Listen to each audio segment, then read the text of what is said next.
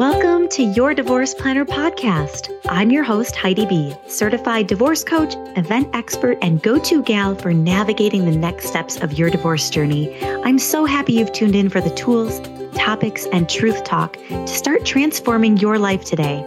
I truly believe that with a powerful planning partner, you will heal the heartbreak and move forward faster. Without further delay, let's continue creating your comeback today. Hey, hey, everybody. Welcome back to the podcast. We are starting a new series today called Divorce Diaries. And so I'm excited to bring our very first guest of the series today. We have Miss Jen Jenkins. She's a financial advisor with Bluestone Wealth Partners in Columbus, Ohio. She works exclusively with women in business, including business owners, executives, and working moms. Her career goal is to create a community of financially confident and empowered women who can achieve financial freedom and live their best lives. She has two teenage daughters and a golden retriever that she jokes is her favorite child. Her favorite hobbies include traveling to new places, running, tennis, yoga, Pilates, reading, and paint by numbers, a fun stress relieving activity that she picked up during the pandemic. Welcome to the show, Jen. Hi, thank you. We're so glad to have you here. And I commend you because I kind of caught you off guard when I dreamt up this idea of, of the Divorce Diary series. And I was like, Jen, you are the first person that I want to have on here. And you didn't even blink. You're like, that sounds great. I would love to come on. So thank you for being willing to come on, be vulnerable, and share so many different things that this series is going to bring to folks. Yeah, absolutely. I love this idea. I love what you're doing. As soon as you told me, like, you're a divorce planner and you help divorce women, uh, my first thought, and I've told you this, is I wish I had had someone like you. I wish. So, you know, this helps anyone, then I'm happy to do it. I have, I you have to make a confession. I, you know, when you first asked me, I was like, oh, yeah. And then I did start to have some anxiety about it. You know, my, my ex, we'll get into it, but he, he did like threaten me for many years. And so I, my worry is that he'll find this and it'll start again. So, but you know, it's okay. He's mm. pretty much cut off so we'll be okay, I think. Well, just honoring your courage and just I love your perspective of if this helps somebody, it's really important. And, you know, for all of our guests, it's really about being as vague or specific as you want when we get into sharing your stories and some of this stuff. So you can feel safe in this space knowing that if something comes up that you're not willing to share or it's okay to not go in deep. It, I think a lot of people will be be able to relate to just kind of the nuances of the things that you've been through too. So, welcome to the show. This episode is all about hosting real, unfiltered conversations with women who have been through heartbreak and heartache through divorce and who have spent time healing through it as you have and in essence creating their comeback because i know we'll get into it but your life looks very much different, very, very different now than it did when you were going through all of this. And sometimes it's hard for us to remember that it will and can look drastically different. You can reclaim your joy, you can create your comeback, and you are so responsible for that process. So, this is really a series of hope and inspiration, tips and truth to help others that are on this journey know that all their feelings are valid and that there is so much more in this next chapter if you choose to heal. So that's what we're going to dive into today. So without further ado, we are going to open up every single series the same way. We're going to ask everybody the same questions because everyone's experiences are different and unique and everyone's answers can be very different and unique. And I want divorced women out there to feel the breadth and depth of how so many of the same questions and experiences can be vastly different and yet they can all be normalized because I think society tries to put us all in this bundle of mm-hmm. what divorce is and what it looks like and what it feels like and what it, it experiences. And the reality is it is so different for everyone. So let's start, Jen, with your divorce story. Share as little or as much as vague or specific as you feel comfortable sharing today. Well, here we go. Hopefully, this doesn't take the whole time. here we go. Yeah, so I met my ex husband at work. I was young, you know, I was fresh out of college, and we that's how we met. We got together again. I was like 23, 24. Um, I he was in a relationship prior to me. He was not married, but they had a daughter. And so she was like five or six, I think, when I met her. And then the mother of his daughter also had a son who was a little older. And, you know, he, he wasn't like he didn't never adopted him, but he was a big part of our lives too. So I loved that he was a dad. Like he, you know, he was very involved, especially with his daughter. The kids came over all the time, and I loved that about him. And I thought, you know, this is somebody that I could have a family. So fast forward, we do end up having two daughters of our own, and you know, after I had my second is when sort of things started unraveling he was acting very just different. I don't really know how to pinpoint it except that it was very sort of erratic. He was not sleeping that well. He was like not going to work, or he would say he wasn't feeling well. And I honestly thought like maybe he was depressed or something like that was going on. He does have like a history of depression, his family. And so I thought maybe it was something like that. And I tried to get him to see someone and it just eventually got much worse to the point where he actually got fired from his job because he wasn't showing up. And he didn't tell me about that. I just came home from work early one day and there he was. And then he started accusing me of having affairs. And uh, when I tell you that it was like wild accusations, like neighbors, all of our neighbors, any male coworker that I ever mentioned friends. I mean, he he emailed my best friend and told her that I was cheating on him. He told my parents that I was cheating on him. He kept saying that he had videos of me cheating on him, which I was like, let's see them because I'm not. Yeah. I was like, okay. And then he would like pull up some video and it was just static. And I was like, are we ever going to get to the part where I'm having the affair? Because I'd love to see this. He tore up my clothes and had them tested for semen.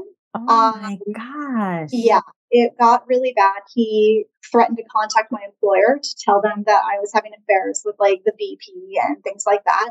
I he also accused me of having sex for money, of doing pornography with animals. It got crazy, Heidi. Like it was wild. And I was like, oh my God, like something snapped in his brain. And I moved out. I mean, it was it was getting dangerous. I had to call the cops a few times. He didn't physically hurt me, but it came close. Like we were painting and we had like these little test can, cans of paint.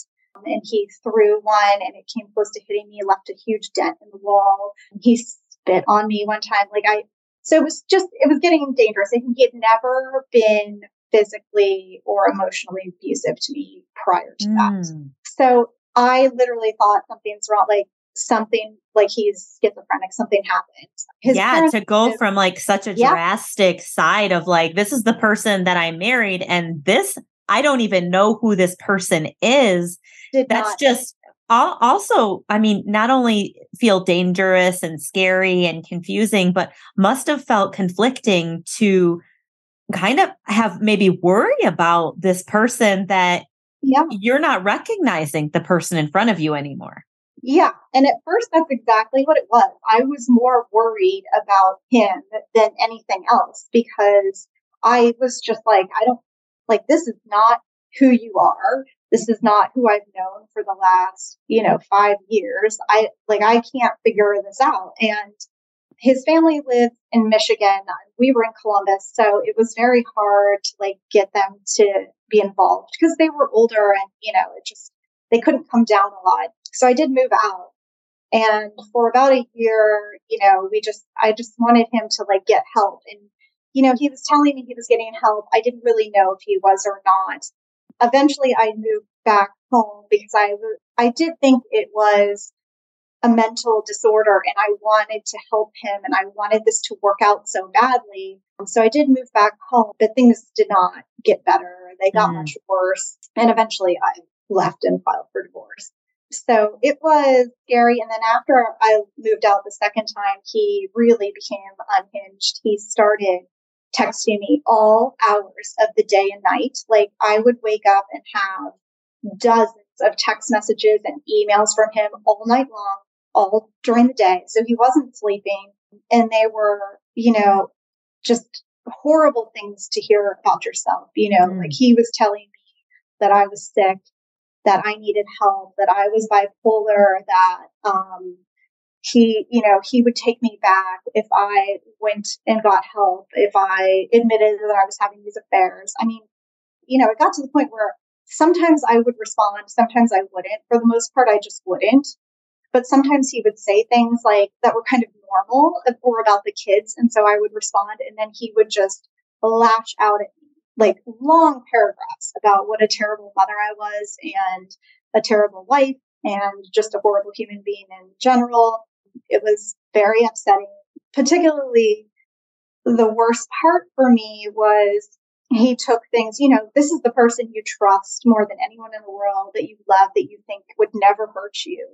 And, you know, I told him things that weren't necessarily like bad, but like concerns that I had. And um, the two that stick out the most was I have a very rough relationship with my mom. She came here from Vietnam in the of the war. I can't imagine what she went through, but she she's not the best mom. Like she just can't be.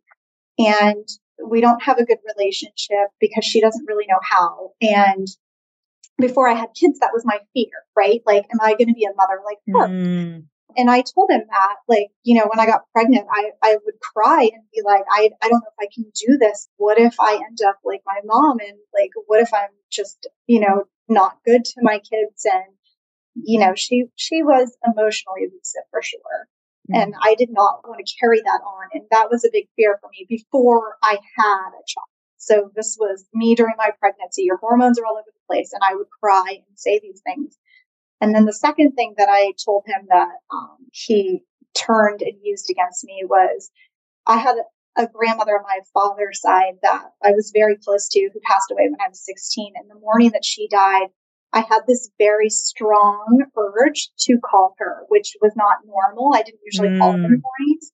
I had this like gut instinct that I needed to call her. And instead, I brushed it off and I was like, you have to go to tennis, call her when you get home, it'll be fine and she passed away that morning. And oh. I had a lot of guilt about that, even though, you know, the odds of me that I would have been able to do anything about it, you know, your head and your heart don't necessarily match all the time. Yeah. But I had guilt about it. I still have guilt about it. And he literally told me I killed my grandmother. He told me oh. that ah. I was like my mom, uh, that I was exactly like her, that I was emotionally abusive to him and to our children. And even though you know in your, you know in your brain that's not true, you know, it's still, it's hard to have somebody that you love so much say these things to you. And um, it yeah. was, it was very hard. I mean, luckily, you know, my, I have a sister who was like, I know, like, he doesn't even know what our mom is like. like. She was like, you're nothing like that. Like, don't worry. But you still, it still triggers something. Like, I was still worried about it. You can um, tell when someone is feeling extreme desperation in situations that they realize they have zero control over because it's a very manipulative yeah. idea. Perhaps for some folks, it is unconscious, but for some, it is very conscious decision mm-hmm. to try to manipulate, to try to control in moments of despair and yeah. pain and it make does not make it okay at all but we, we see the projection happening onto someone who has realized that they do not deserve that kind of treatment and so the other party will go to the depths to yeah. the depths to try to make things appear so difficult and be so difficult for someone else so that they can either justify it right? They're, they'll mm-hmm. lie, they'll be deceitful, they'll try to justify it to people around them that they think that they can still manipulate and control, make it appear different to other parties in, in the circle, whether that be their parents or their friends or whoever they can get to attach onto their story. And then even try to make you believe that this this is your fault and place blame and place shame and place guilt and all these things that's why we see so many women and i'm really feeling called to, to call this out it's important that you're sharing your story today because that you see a lot of women in situations that are uncomfortable or even very dangerous, not mm-hmm. feel like they can do anything. And you even mentioned to me when we uh, first met and you shared a bit of your story that it was like, it was such an uphill battle to even to get the court system to oh. believe oh. some of the things that were happening in your story in your life with your kids and beyond and we don't have to share those things but just anyone listening knowing that if you're fighting that uphill battle don't stop know right. your truth, know what's going on, hold on to it, and don't let the manipulation or fear seep in when you know exactly what is happening on your side of things. Yeah. I mean, women are, we get gaslit all the time, it's constant. And, you know, back then, this was, you know, 10 years ago, but back then that wasn't really a buzzword like it right. Now. So I didn't I mean, I knew what he was doing, and he was. You're right. It was about control, and he, you know, for him, it was about you're not a good person. I'm the only one that will put up with you, kind of. Yes. And because he kept being like, "I'll take you back. I'll take you back," and I got to the point where I finally emailed him back, and I was like, "No one asked you to take me back. I left you. I haven't asked you to take me back, and I'm not going to." He didn't stop, but he stopped, I think, for that day or something. I don't but it was it was wild. Um, it, it makes me think that you know, in that in those situations, that person thinks if I can just continue to wear them down, yeah. then I'll get what I want. I sympathize with so many women who just continue to be broken down, broken down, broken down, broken down, where it's like it already takes so much energy to move through divorce no matter what circumstance you're in, but then layer yeah. in these elements of someone on the other side of the tracks just trying intentionally to drag you down even further. And it's just yeah. unnecessary.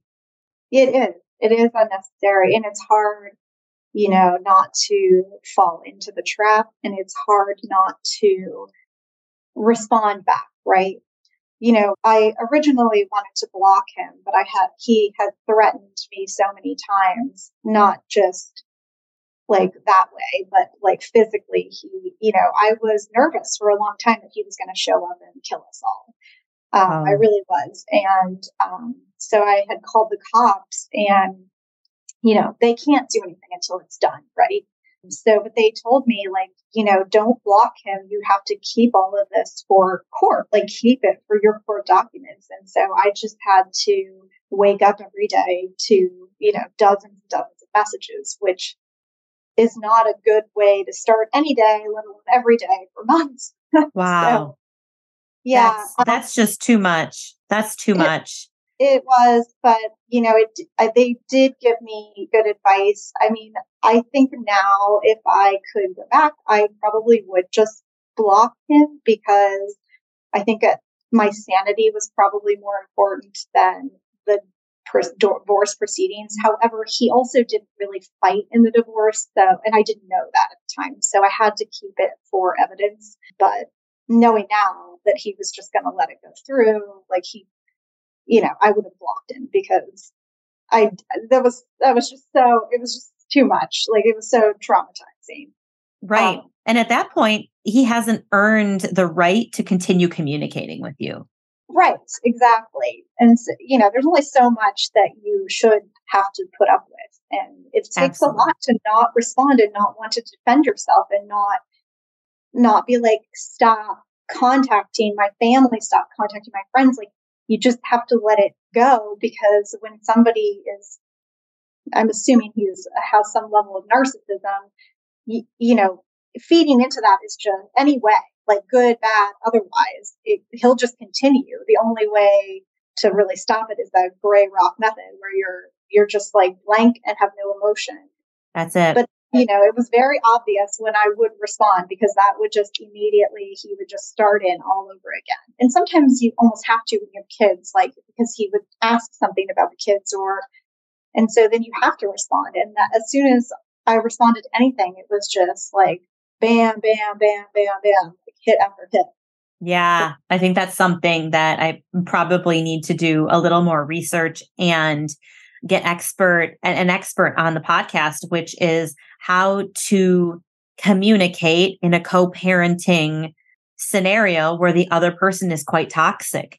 Because you're yeah. right it just it ignites something more than just the bare minimum. There's always something behind it. And whether you have kids or you don't i worked with i worked with a client for quite some time and it was like no matter what she did no response or several responses there was always just this toxicity thrown back this gaslighting that just would continue to fuel, fuel, fuel, fuel, fuel the fire no matter what. And I think it's really important that that we give folks the strategies and tools and tips on how to actually effectively, to the best of your ability, navigate those tough conversations. So, in the beginning of, or even in the middle, in any part of this divorce scenario, what kind of things was your brain telling you at first? What kinds of thoughts would run through your mind?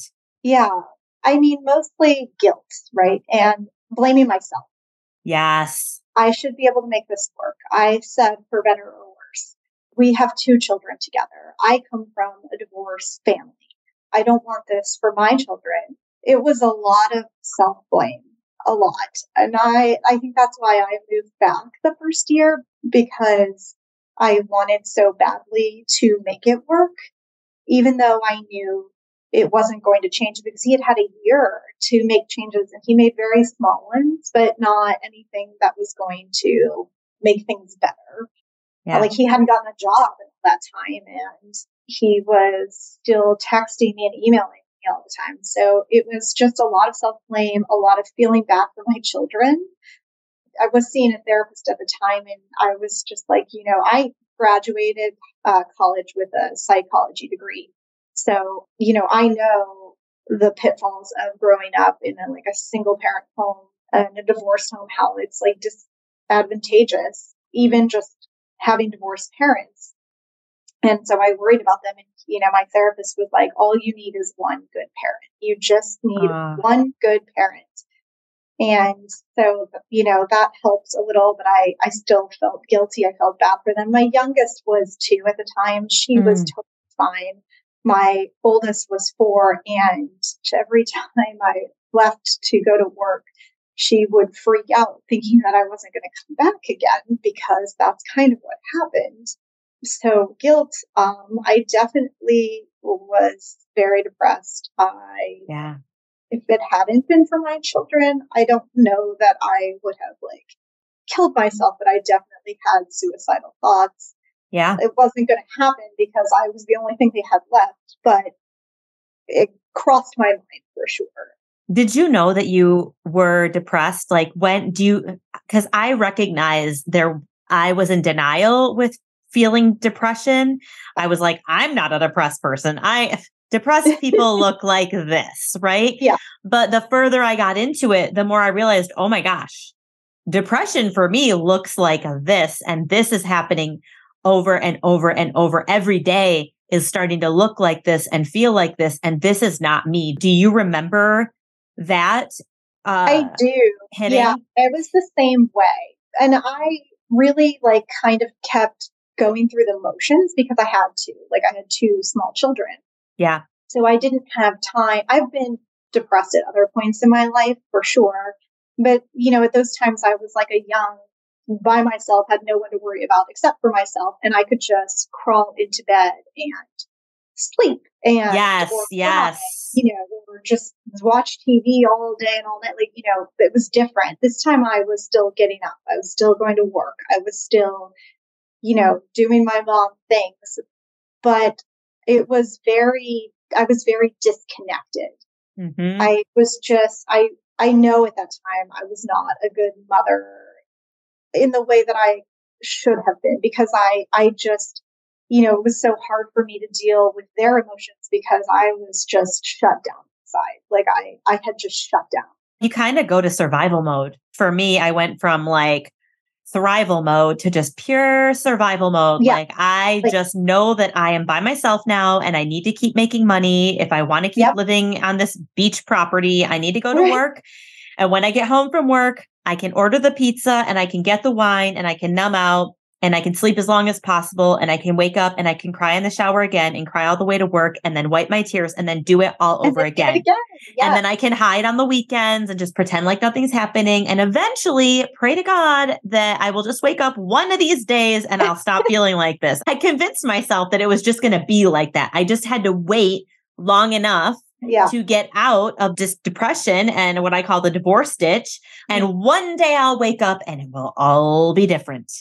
I just, I, I just convinced myself that. I think it's also what you said about guilt and blame and the should have, could have, what all that stuff. Like that space is for me, what I believe is like, then we've chosen to believe that I have to make this work. I'm responsible. There's something that I can do, which in reality, if there was something that you could do or make work, it would have already happened. It would have happened. Yeah. Right. It's, and so Yeah. we just have to be so aware of the fact that we can't keep trying to make something happen just because quote unquote, we're not supposed to get divorced. I'm sure you and I didn't get into marital vows Right. thinking, you know, if things don't work out, I can just get a divorce. Like the last thing that I wanted was to get a divorce. And, and there's Right. so much shame and blame just around the word divorce, around telling people you love, about feeling like you're a failure, just so many things. Like Mhm. now, when you were in the early stages of, of divorce, what do you wish that you would have known how to? Like, what, what do you wish you had a little more line of sight into? Because I know I woke up like, I don't know what to do first, next, or anything. Like, what do you wish that you would have known how to?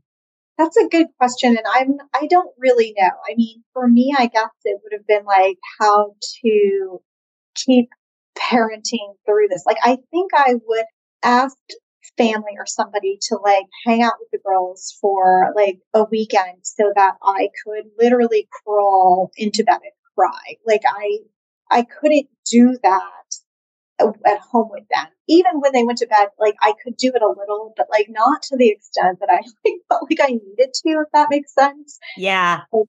I'm a big crier, and so I feel like I it would have been a release. I there are a lot of things I wish I would have known, honestly. Like I wish I would have known how the court system worked through this. That's a huge one because he would just not show up. And so then it would just get delayed and it would just get delayed. It would just get delayed. Like it took us over a year to get divorced just because he Mm. wouldn't show up. Now he Mm. didn't fight over anything and I wasn't going to fight over anything. I was going to let him have whatever he wanted except for the kids because I didn't, you know, at that point, I'm like, you can take anything you want, give me my children and be gone. Like I Mm. can't, I don't want to deal with this anymore. You can have whatever you want, but he didn't really care to have it either, which was fine. So I, you know, and I just didn't, I didn't understand also how the police work. So ah. one thing that was shocking to me, like just straight shock, was at one point, you know, it was the middle of the night. I had to go to work the next morning. He had gotten fired. So he was bumbling around, like making a lot of noise. And I went out and I was like, hey, I have to go to work tomorrow. Can you keep it down? And then we got into a huge fight. And he, that's when he threw the can and I called the cops because I was afraid. Like I was like, what is he going to do to me? And they came and the one cop like took him and was talking to him. Another cop took me and literally blamed me for it. He said, you know, oh, he just got fired. Don't you understand how he feels? And I looked at the cop and I was like, okay, but we still have bills to pay and I have a job I need to go to tomorrow. So I don't think it was asking a lot. Like I wasn't looking for a fight. I was just asking him to be quiet. And he Yeah. blames me.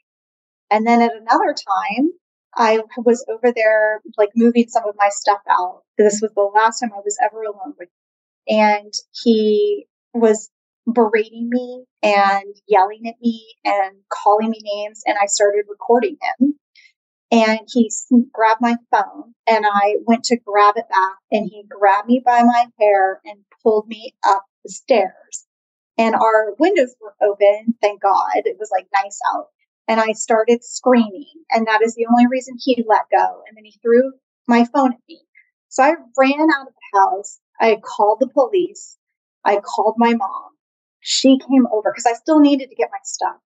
So the police showed up and he had taken, because I had a box of things, you know, and some of them were pictures. He had taken the picture frames in the box, broken them, and cut himself with the glass and told the cops that I did it, that I cut him.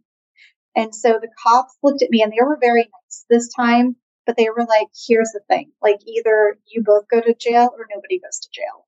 And I was just like, this is crazy.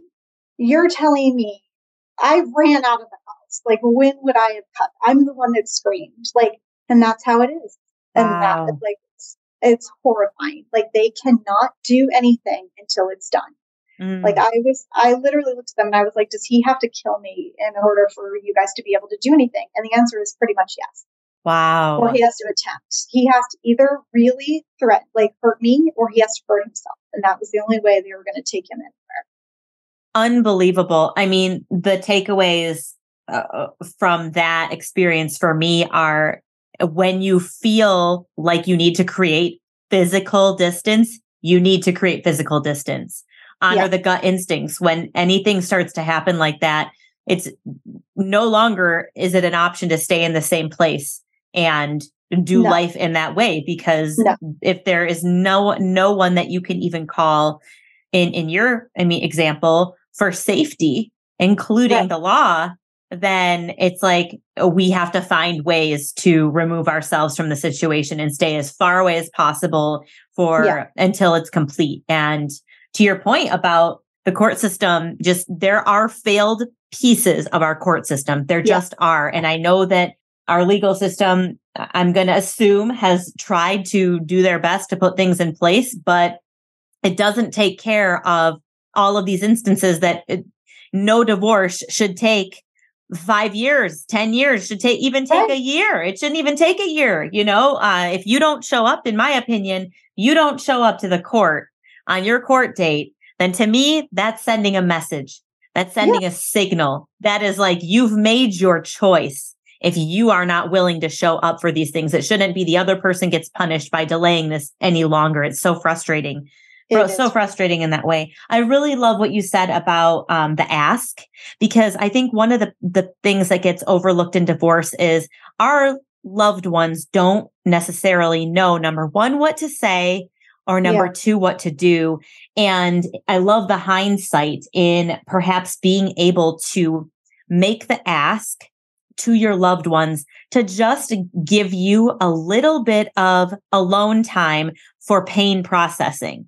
This is yeah. huge, you guys. For everyone listening, this is major because when we get these pent up emotions, it makes it even more difficult to show up as a parent, to show up mm. to our jobs, to show up for ourselves, to make decisions through the divorce process when we are highly, highly activated and we're feeling what I call emotionally constipated. It's like if you never went, if you never moved your bowels, you yeah. would feel so twisted. It would be extremely painful inside. And that's what happens to our emotions because we're, we, even if it's to process your anger, because there's a lot yeah. of anger as a part of the grieving process to oh. let the kids go away with people that you trust so that you can scream into your pillow, so you can cry and scream in your shower, so you can angry dance or punch or do whatever you need in a way that's yeah. not going to project onto anyone else or be absorbed by innocent right. bystanders in your home, which is what you were trying to protect your kids from, which is bottling it all up,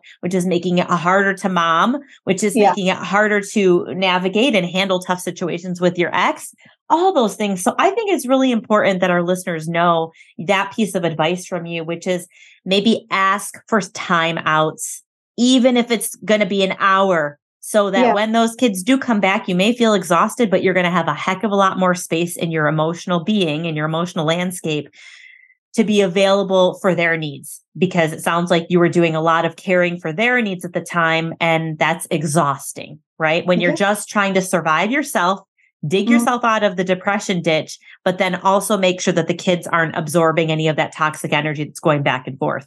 Yeah, I completely agree.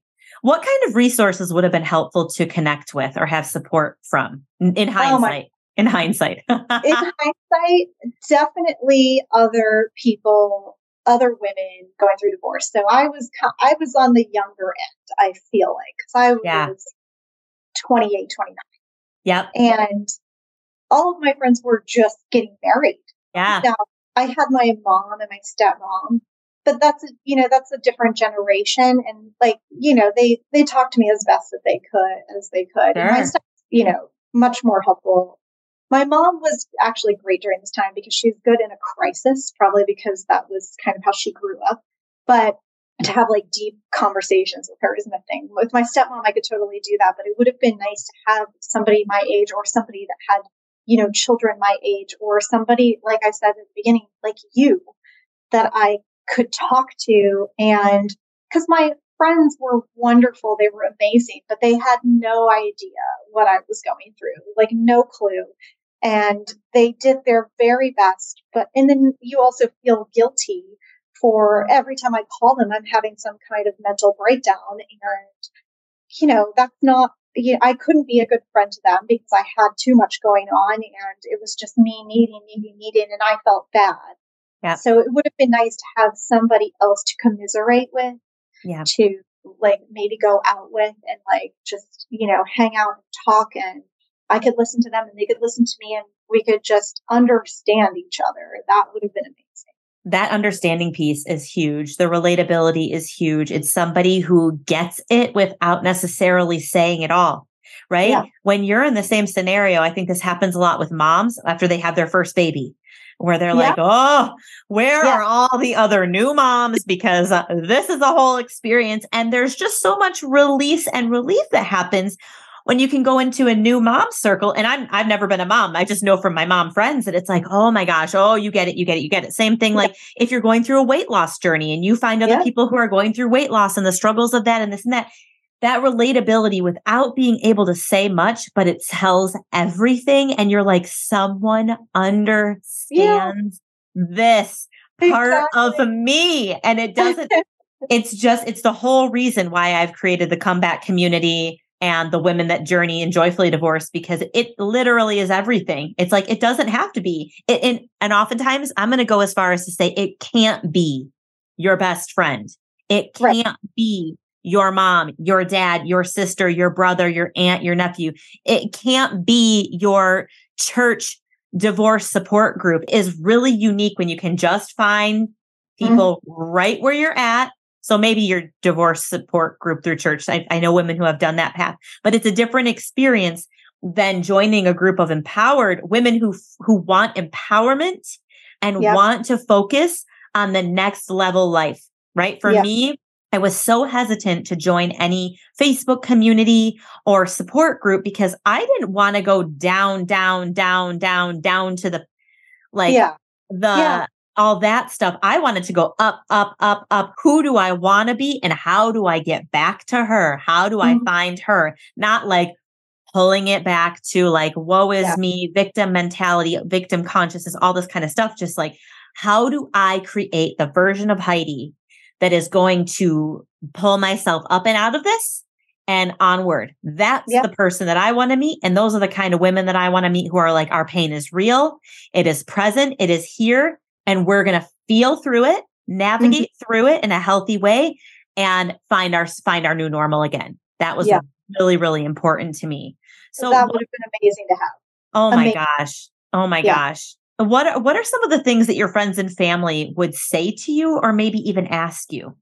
Oh, oh my gosh. I mean, they were just all very good listeners. Um, I mean, they would tell me, you know, the things he was doing was they were insane. They couldn't believe it either. That they believed me, that they did not, you know, Mm. because that's the other thing is you start to think like, he's telling all these people these things and like, who is believing it? Like, Yeah. you just start to wonder. And also your trust in people um, definitely takes a nosedive when somebody you love so much starts doing things like this. You're just like, I don't know anyone. I know no one. I clearly am a bad judge of character and I don't know who anyone is. And I Mhm. felt that way for a while. But they, you know, they would just ask me if there's anything they could do, which most of the time the answer for me was, no, I'm okay. Even though Yeah. I'm bawling my eyes out for the fourth time that day. And like, yep. Yep. they were, I mean, I am very lucky. Like, I may not be good at picking men, but I'm very good at picking my friends. So I have a great friend system set up and they did the best they could just by listening to me. That's so beautiful. I think one of the most important things uh, that we can ask ourselves in regards to the help thing, anyone listening that's going through this right now that constantly has people saying, How can I be there for you? How can I support you? And, and our answer is so often, Nothing, you know, I'm okay. I'm figuring it out. Is actually to sit down and ask yourself the question, What do I need most right now? Yeah. And if you ask yourself that on a consistent basis, what do I need most right now? Okay. I need, I need uh, whatever that looks like for you. Then start to assign names to those things and yeah. tell your friends, like, you know what? I, I just, I am feeling really unsafe. I just need a little bit of safety right now. And even if you can't articulate what safety is, or you can't, uh, maybe you need fun. I just yeah. need a little, I just need a little fun right now. I'm so tired of crying. I hear that from so yeah. many women. I'm so tired of crying. I don't want to think about this anymore. Right? I I need you to take me out on a friend date or maybe. I need you to sit here and just let me cry. I need you to hold me. Yeah. I need you to sit and watch a video of uh show with me that's going to make me cry. And I need you just to put the blanket over me and let me know that you're sitting right next to me on the couch. Um, yeah. I had a dear friend of mine. Um, he was actually a neighbor of mine, and he probably doesn't know this. Maybe he'll listen to my podcast one day and, and know that he did this. I should just reach out and tell him. But our walls were paper thin at my old apartment complex, and he would hear me sobbing through the walls. Oh. And I didn't know. I just thought nobody can hear me. I'm doing this yeah. private, right? Yeah. And he came over one day and said, Heidi, I can hear you crying. I think you should come over. My brother and his girlfriend are coming over. We're going to watch Lord of the Rings on the couch and you can just sit here and you can cry as much as you want. We're going to make you some tea. We're going to put a blanket on you. And I think you just, if you're going to cry, come be with us. Aww. And it was one of the kindest things that anyone who he was kind of still a stranger at that point. He was just a neighbor. I had just moved in because I had yeah. just gotten divorced and gotten my own space. And to have somebody come over and just make me a cup of tea, put the blanket over me and say, we're all here, but we're not going to pay attention. Like you don't yeah. have to say a thing. It, it paused my hyperventilating, sobbing, crying. It really did because I felt like other people were just with me. Yeah. And they weren't asking me questions, but they were just with me and they knew I was alone. sad and I wasn't alone and it was okay to be sad because we were mm-hmm. all just going to watch a movie. So whether you're listening to this and you are divorced or you know someone who is, like, just know that sometimes the subtle act of acknowledging someone is going through something, but not needing to know anything, just being with them, it can be a really, really special space. Yeah. For others. So, what are some of the things that you feel like you've gained through divorce or that it's revealed to you or taught you or shown you now that you've kind of then gotten to the other side of the tracks? what have I gained from divorce? Literally everything. Everything. My whole life that it mm. is now mm. is what it is because I got divorced. I am in a different career. I have a life that I've built with my partner for seven years now. Like he and I have been together for a long time. My peace of mind like I have very little tolerance now for unnecessary drama and I don't, I will not deal. I won't put up with it. I just am like, nope, not it. And I leave the situation. I can't, I, I just can't do it anymore. I'm too tired, right? Like it's yes. And my children, they're a peace of mind. I mean, he, you know, it has been very bumpy with it. Like after the divorce, it got worse with them which is a story for another day, but like, basically he is not in our lives at all. And it, as hard as it is, because I feel bad that my children don't have a father, they are a million times better off. And they will tell you that themselves. Like they wow. know they're old enough now that they know. And Chris, my partner, is he is just wonderful to them. He really is. And so I feel very lucky. The divorce was terrible but I wouldn't be where I am if I hadn't gone through it. I love this so much because sometimes it, when you're in it, it feels so far away. And both you and I have have found ourselves, mm-hmm. found the found our partners, redefined what life looks like, what brings us joy, what brings us happiness.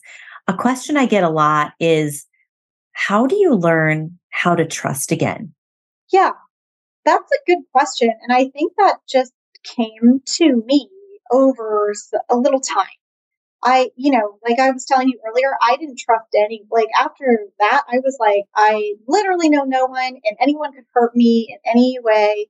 I did like still, you know, I still believed in my sister. I still believed in my very best friends, but anyone new coming in, I was very wary for a long time. And then one day I just sat there with myself and I was like, I don't want to live like this. I don't want to believe that people are horrible inside and they're just waiting to hurt you. I want to believe that most people are good, want to do good, and that they will do their best not to hurt you.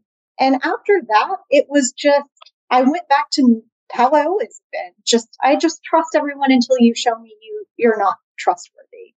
Ah, Jen, I could just mic drop it right there. Seriously, that is Eh, Eh, because something you just said is so big and i wish that i could translate that feeling that you had that day that it the light switch just went back on of hold on a second. No i'm going to choose to trust other people. I'm just going to choose that and i'm going to choose what i believe about trust and i'm going to choose that i can trust myself again. I feel this way about so many concepts that i teach the divorced women through divorce which is like i'm going to choose joy. I'm yeah. going to choose to not fight this fight my ex. I'm going to yeah. choose to believe in myself. I'm going to choose the version of me that's a badass, confident, loving, kind person. I'm going to choose that. And it really truly is. And I know it's hard for a lot of people to believe, but when you flip the switch and you choose it with relentless spirit and willingness, your life will drastically change no matter what this is, even if you're not divorced the power of choice in every aspect of our life is one of the most powerful qualities that you can ever gift yourself. 100%. So love that you just said, how do I trust again? Because I get that question all the time. I just chose. I chose. One day I'm doing this. I'm doing it different. I'm taking it back. I'm reclaiming it for me. I'm choosing trust for myself and trust for others. And that's how I'm going to go about it. That is so stinking epic. I love it so much. What is one thing that you would tell your newly divorced self now since healing? Maybe something that's uh yeah, what what's one thing you would maybe tell yourself now that you didn't know then? Mm-hmm. I think I would just tell myself to be gentle with mm. myself. Yes. To, you know, I'm you can be so empathetic to other people and then when it comes to you, we're always the harshest with ourselves, right? Yeah. And I think I would, I would just tell myself, Hey, you did the best you could. Take it easy. Like you, it's, it's not all your fault. It takes two people. You tried. It didn't work. It's okay. Yeah. You, it happens. Don't think the worst of yourself because of it. Because I did for a long yeah. time. Yeah, yeah, that that gentleness is so important. I tell people a lot of time grace equals space and space yeah. is the greatest gift we can give ourselves. So if anybody's being hard on themselves, give yourself a little bit of grace because with all that grace, you will create a lot of space within your system and that space is exactly what you need to make room for the things that you desire. Without that space, we're just all, it's just all got a lot inside and there's no room for any of the goodies, right? It's true. That's true. And this isn't forever. This isn't the end, like your life. This isn't the end at all. It might be the end of a chapter, but it's not the end. Yeah. I would tell myself that. Oh, that's so good. That's so good. What's um one thing that might help someone start creating their comeback today? Honestly, I think what helps me more than anything is therapy. I'm a high believer in therapy. If you can afford it, I know it's expensive, but I, you know, I had some PTSD and we did um, something called EMDR, which is yeah. to treat PS- PTSD. And it not only helps with the divorce, but it helps me in general. I am so much less reactive than I used to be because the triggers don't have this emotional response in me anymore than they used to. Mm. Um, and so, like, I never did therapy before this, but I highly recommend. Even if you're feeling okay, just go. Uh, Yes. Oh my gosh. I love, love, love, love, love that so much. There's that's so, so, so, so, so, so good. So you have really gifted us so many golden nuggets today. I'm so grateful for your vulnerability, for your shares. We could have talked for four more hours. We could And- have. Given people so many golden nuggets. I know we're going to have to have you back on the show to talk also uh, just about things like financial freedom and the the job that you do. You've shared your personal experience, Yeah. and we'll have to have you back and talk about prof- your professional experience and how um, that financial freedom has just created the life that you love now and giving gifting that to other people all everywhere. So, how can our listeners get more of you in their life? Yeah, so I'm actually pretty private on social media just because I don't want my ex to see anything I'm up to. But if you, you know, if anyone like wants to reach out and like feels like maybe I could be a good listener or help them through, or you're going through something similar, you can find me on Instagram at J A Y J two one one. Just DM me and I'll let you in. And then also we have like a public one. So uh, Bluestone Wealth Partners is on Instagram. You can also find me at Jennifer Jenkins on LinkedIn if you want a professional touch. Perfect. Perfect. That's perfect. And we'll have everything in the show notes.